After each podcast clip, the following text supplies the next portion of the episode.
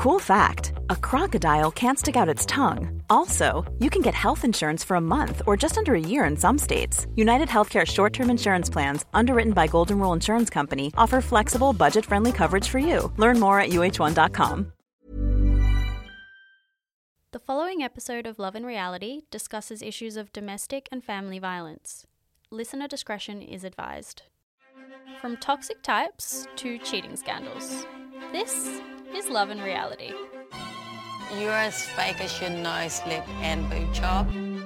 Firstly, I was like, okay, not my type, but You have wasted my time. As with every season of Married at First Sight, it's the scandals and drama that gets viewers talking. Yet one of the biggest conversations of the season was about actual relationship issues, specifically toxic behaviour, misogyny, and gaslighting. Today's topic is one that is close to my heart. So I've invited Executive Director of White Ribbon Australia, Brad Chilcott, onto the show to provide some clarification on what constitutes an abusive or coercive relationship, and more importantly, how to deal if you're in one or know someone who is. Brad, thank you so much for joining me today. Oh, fantastic to be with you, Maddie. I know many people kind of assume that domestic violence means physical violence, and that's not always the case. Can you kind of talk us through the types of violence prevalent in relationships?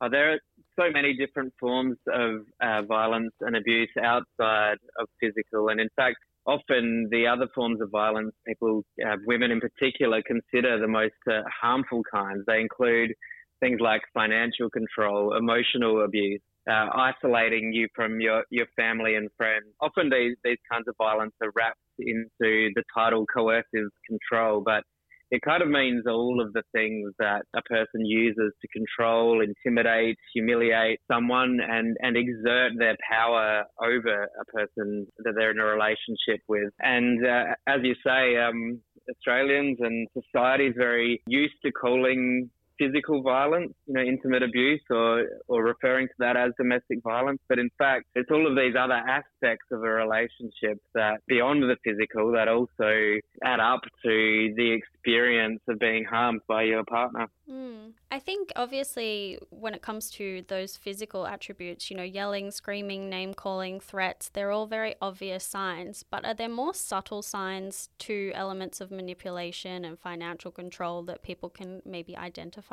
Yeah, definitely. I mean, many people, you know, often don't really realize they're in an abusive relationship until they they start to reflect on some of these things when they listen to a uh, podcast like this. You know, it's the times when you don't have access to, to money in a, in a relationship, and even when raising questions about how finances in your relationship are used becomes tense or angry, awkward conversation like you have no right to ask. Um, it's the times when um, a partner is insisting on reading your text messages or having your passwords for your social media and, and email accounts. It's when um, they start saying you can't go out dressed like that, or you're not allowed to hang out with that person, or you need to tell me where you are every minute of the day. And some people, even today in society, think this is just how relationships are. Or even I've had young people and, and women say to me, doesn't that mean that they love me or that they Mm. care about me, that they, you know, want to know so much about my life and where I am and have me close all the time? But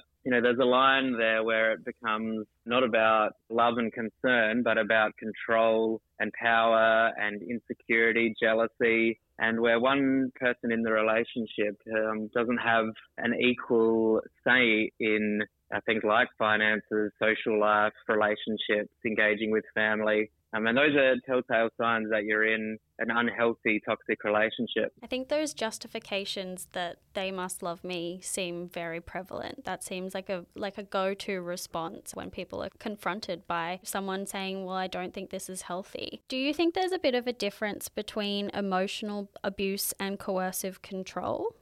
Well, I think these are both terms that are used to describe a, a pattern of behaviour that degrades and harms people in a range of ways. I guess if you're particularly trying to describe emotional abuse, it's around the mental harm, the insults, the belittling, the aspects that kind of are designed to break down a person emotionally. And but I think coercive control essentially has the same impact. It might be a bit more expansive than emotional abuse, including you know financial control, reproductive control, um, you know even religious, spiritual control about what kind of faith you you must follow and how. So it can be a bit more expansive, but in the end, it's still around this idea of breaking down a person's autonomy or, or ability to have freedom and make decisions for themselves. And that is an, an, emotional, uh, mental kind of abuse. Talking about, I guess, spiritual control and control about religious beliefs and even fertility, those sound like really surprising traits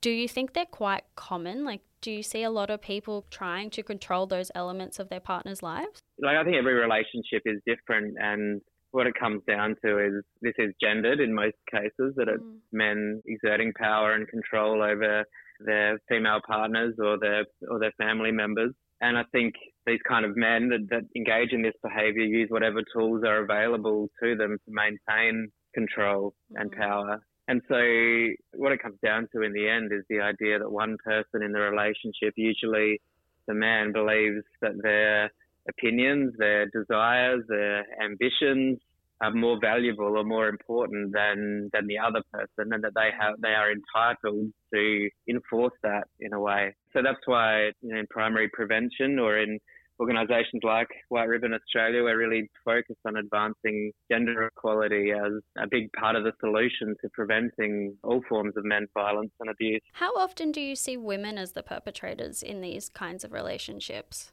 Well, the percentages in Australia of all forms of violence shows that 95% of all violence is perpetrated by a man. Men using violence against other men, men using violence against women, men using violence against children. So, of course, we would never say that women are never violent or never coercive but statistics overwhelmingly point to this being a gendered issue. And all forms of violence are wrong. All forms of violence need to be ended. But if we are going to reduce the number of um, women and children being harmed in Australia, we really need to address the challenge of men's violence against women and children. Is that a normal response for, you know, victims to kind of blame themselves? There seems to be a bit of a stigma around why aren't you leaving? Why not just leave? It's definitely a common response and a, and a, normal response. And I think that's partly what we need to challenge in our society is what the, the expectations that young people have about what a healthy relationship looks like and feels like and what they can what they should rightly be able to expect from their partner or their many partners, you know, that they should be able to be treated with dignity and respect for when that isn't the case, to not be a shameful thing to tell your friends and to access support to be able to free yourself from that relationship. Mm. We, we had some data come out of, um, from a survey that we did with uh, White Ribbon Australia that showed that something like 42% of young men aged between 18 and 35 didn't think that pushing or um, hitting their partner was domestic violence, and wow. uh, similar statistics that showing that they didn't think that um, forcing their partner to have sex was domestic violence. God. And although the numbers were a lot higher with young men, many young women also had that view. And so what what we see is that some of these uh, abusive violent, coercive behaviours are just accepted as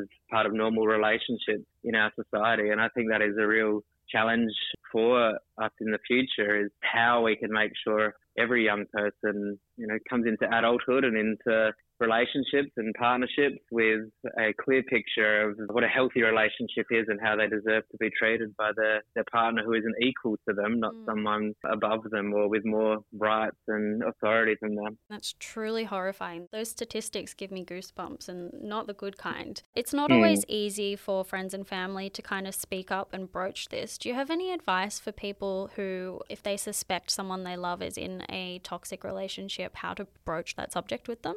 It is important to um, reach out to broach those, those subjects if you think that there's something going on. It's also important to do that as much as possible at, at the right time when it's an opportunity, you know, not in public, not in front of other people, not when it's a, a big tense moment that can cause it to escalate further or, or any of those things. But simple things like taking your friend aside or out, out for coffee and saying, How is your relationship going? I noticed this thing and it might be nothing, but it just made me think I should raise it with you. You know, having those kind of safe relationships that are easy for someone to shut down if they're not comfortable to talk, but also make them know that you are seeing and that you're aware of their experience and opening the door for them to share with you in the mm. future. I think those things are really powerful and I've lost track of the amount of stories I've heard where, you know, women especially have said it was only when a friend asked me or said what she'd noticed or they'd noticed that I realized something was so wrong and, and it got me thinking and, you know, then got me seeking support. And so I think those conversations are invaluable and definitely encourage people to have them in a safe way. It's really important to be a friend that then doesn't judge or minimize or especially who doesn't believe. But beyond that, who doesn't say, well, what did you do to,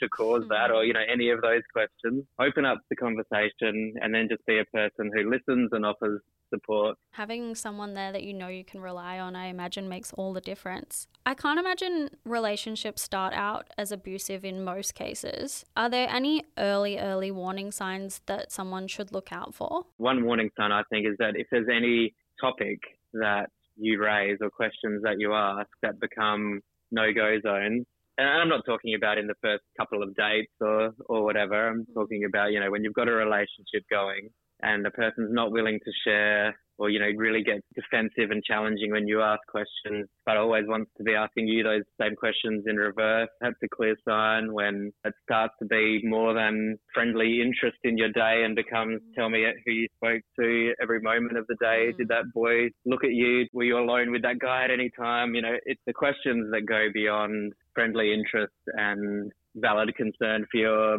safety to when you start picking up signs of insecurity and jealousy and controlling aspects. And I think you can start to pick those up quite early. Leaving can be very difficult too. There's often a threat of what might happen to you or even what they might do to themselves, that type of manipulation of if you leave me, I would just, you know, I would die, like I couldn't live without you. How do you advise someone navigates that? such a tumultuous situation and stressful situation to be in.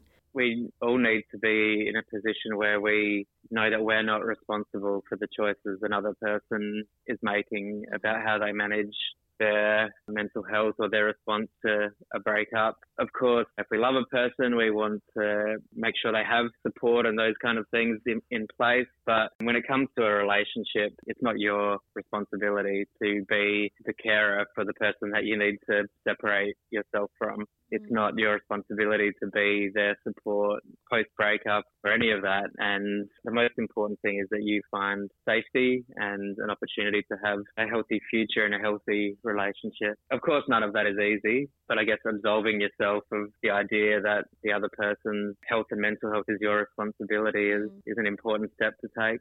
Letting go of that, that kind of guilt, that responsibility. Yeah. White Ribbon is obviously um, a huge support to people in situations like this. How do you advise people reach out to you and, and what do you guys do to help? Well, White Ribbon Australia is a primary prevention organisation, which means we are trying to work with men and boys and communities to change the culture and attitudes that create the space for all the kinds of violence we've spoken about today to thrive. In terms of supporting in individuals, we um, work alongside a whole lot of other organisations, 1-800 Respect and Men's Referral Service in particular, to, to say if you're you know needing support right now, if you're a person experiencing violence, call 1-800 Respect. If you're a man who's worried about using violence in your relationship, call the men's referral service and they can help you to avoid using violence. And then we work in with individuals and communities who want to be a part of creating change and advancing gender equality and stopping men's violence from happening in the future. We invite people to join us as community partners or to start local community action groups to be a part of that work. We're really interested in the idea that men's violence isn't unique to any community, but the solutions are. And so we work with faith and multicultural and sporting and workplace communities to develop um, unique community led responses to, to men's violence to try and create change.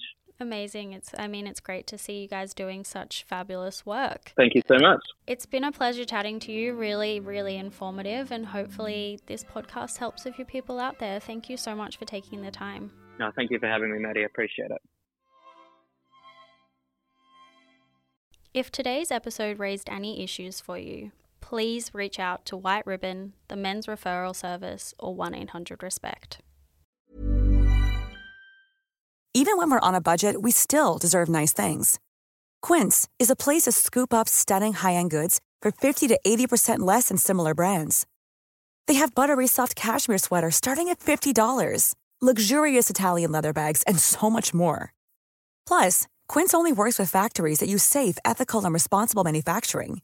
Get the high-end goods you'll love without the high price tag with Quince. Go to quince.com/style for free shipping and 365-day returns.